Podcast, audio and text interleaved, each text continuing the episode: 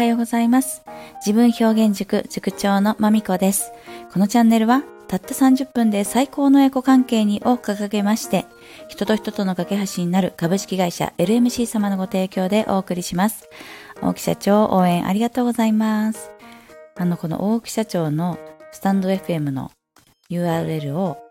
概要欄に貼っておりますけれども、聞いてくださいましたか？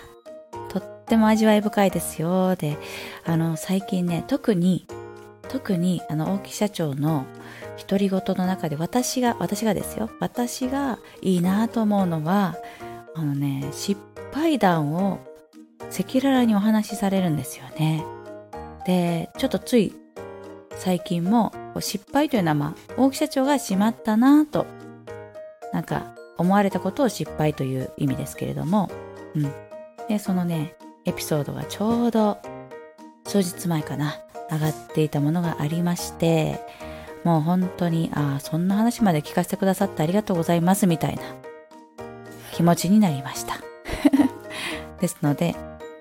あの、おすすめします。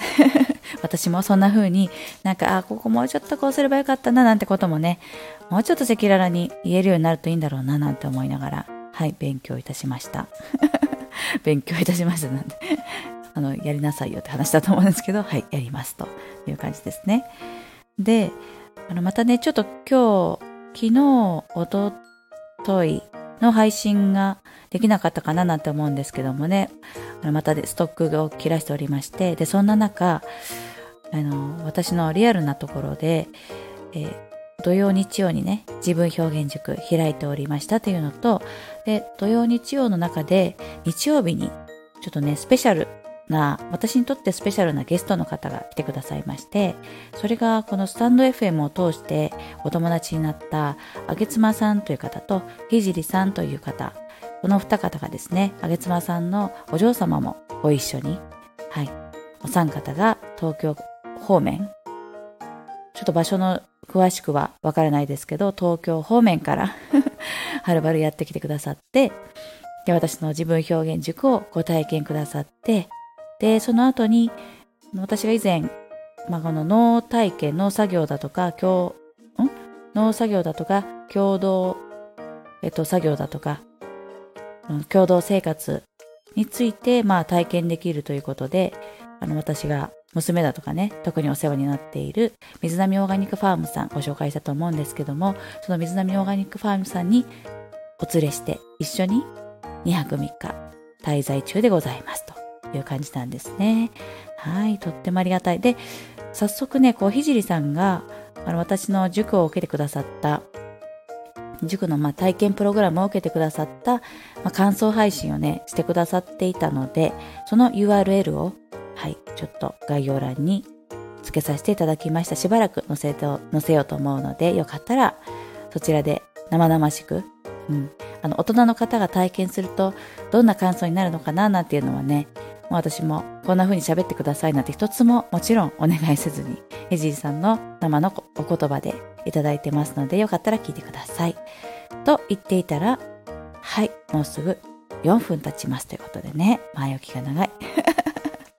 はい。で、今日は、うん、ちょっとね、まあ、少し間が空いたということもあるし、ちょっとこれで、あの、長めな話失礼しちゃおうかななんて思うんですけども、一つね、ご紹介したい本があるんですね。で、その本はどうしてご紹介したいかというと、私に、こう、以前私、ちょっと何番目かな忘れちゃったんですけど、あの、無宗教が、えー、メジャーな日本人についてちょっと触れたりしてるんですが、まあ、この信仰する、何か宗教を信仰するということに関して、そうだな、うん、そのうん、いいところそのいいところをとても感じるきっかけになった本が一冊ありますと。でその本をご紹介してみたいと思います。でその本の名前はアシュリー All About アシュリーという本です。でこれはアシュリー・ヘギさんご本人が書かれているんですね。でアシュリー・ヘギさんのことをご存知の方は多いと思います。あなたがもし私と同世代でしたら、まさにね、アシュリーさんの生き様をテレビだとかドキュメンタリー番組で目にすることが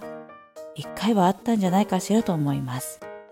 で、ざっくりとご説明しますと、彼女は、えー、早期老化症というね、プロジェリアという通称の難病を持つ、持っていた少女ですね。もう亡くなってしまったんですけれども、持っていた少女。で、1991年にカナダで生まれて、で、その彼女が14歳の時に執筆した本がこの本です。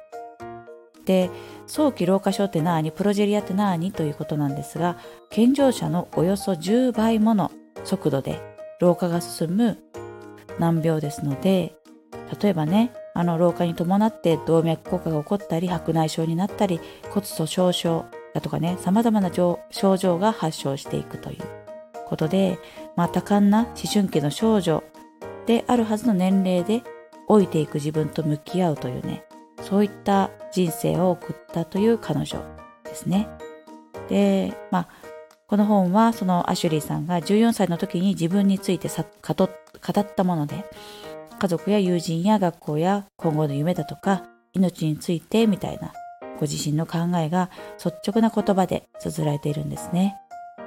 で、まあ、彼女の言葉にもありますけれども、彼女は家族の愛情に包まれて幸せな生活を送っていたということなんですが、うん。あの、で、プロジェリアというのは、えー、世界でも、まあ、数十名しかいないような珍しい難病でして、なので、闘病している仲間とつながることも珍しくはなく、で彼女は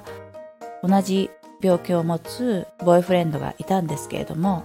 まあ、13歳の時かな、彼が先に旅立つという、そういったね、胸がぐっとなるような、そんな出来事の時に彼女がそのことをどのように受け止めたか、それも言葉で綴られてるんですね。で、私はその彼女のこの本を読んで、まあ、ますます、こう、信仰心、神様に対する信仰心があるということが、ものすごく生きる力になるんだなっていうことを、感じさせられたわけなんですね。で、同時並行でドキュメンタリーだとかも見たんです、私の場合は。で、そうすると本当に具体的にそういった彼を亡くした時の彼女の様子、うん、少しちょっと引きこもってカメラだとかはシャットアウトするような数,、うん、数日を、数日を送って、で、でもその中で彼女が行っていたことは、とにかくお祈りをしていたっていうふうに言っていましたね。で、窓際にちょっと出窓な出窓があるようなお家でね、こう窓際にこうちょっと肘をついて、あのお祈りのポーズをとって、で、お空に向かって彼女が祈ってる姿なんていうのも、当時映像で私はあの見ていてで、とても印象に残ったことを覚えています。で、まあそんなね、こう、で彼女のまあ本当に生き方って、まあ神々しいぐらい、神々しいぐらいのものがありまして、例えばですね、まあその捉え方考え方だとかもとっても参考になるというともうとっても言葉としてはライトすぎるなという話が、まあ、一つだけご紹介しますと例えばですよ病気について幼い頃からからかわれてきてで、まあ、そのことについてね彼女が何て言うかというと彼らはプロジェリアのことを知らないだけでもし教えてあげてもまだ私のことをからかってくるならそれは私に問題があるわけじゃなくて、彼ら自身に問題があるということだねっていうふうに言うと。はあ、そういうふうに捉えることができて、まあ本当にそういうことなんですけれども、まあそれをね、例えば、まあ、何歳？例えば9歳とか10歳の時点でそのようにしっかり捉えていけるというね、そうかということですよ。なんという？言葉がとてももっとこのなんでしょうね、胸が震えるような感覚になる彼女の生き様というのは、もっと私は見ていたかったですけれども、まあ、彼女は死を受け入れて、お祈りしながら受け入れていくですね。あの死ぬことは怖くないと。だって人は必ず死ぬでしょっていうことも言う。で、まあ、その必ず死ぬんだから、まあ、そんな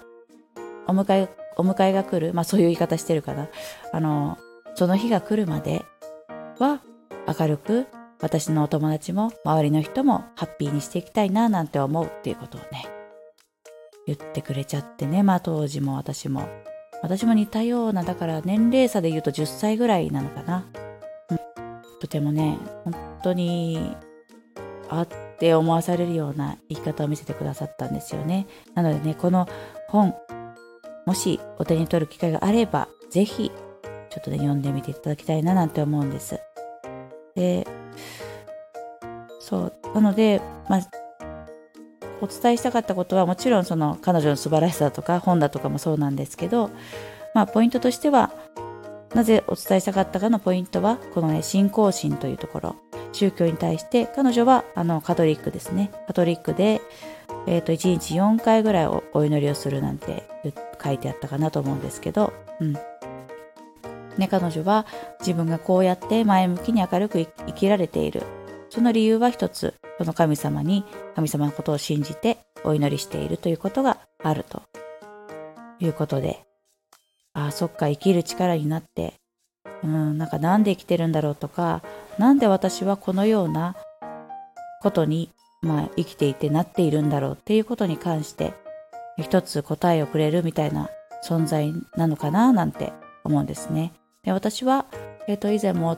その宗教に触れた時に、宗教の話に触れた時に申し上げたように、お家に神棚があって、仏壇があって、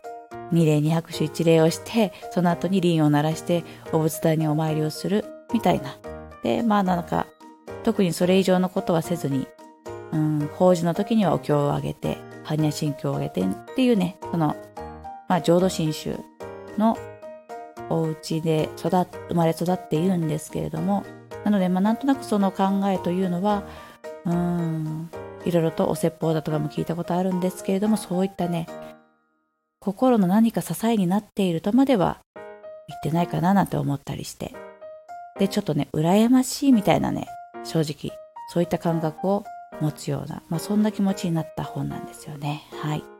ということで今日はちょっとね最近の出来事としてあのお客様をアテンドしたよというお話とともにあの一つの本のご紹介としてこの辺で終わっていきたいと思います。またお耳にかかるまでお元気でお過ごしくださいね。ありがとうございました。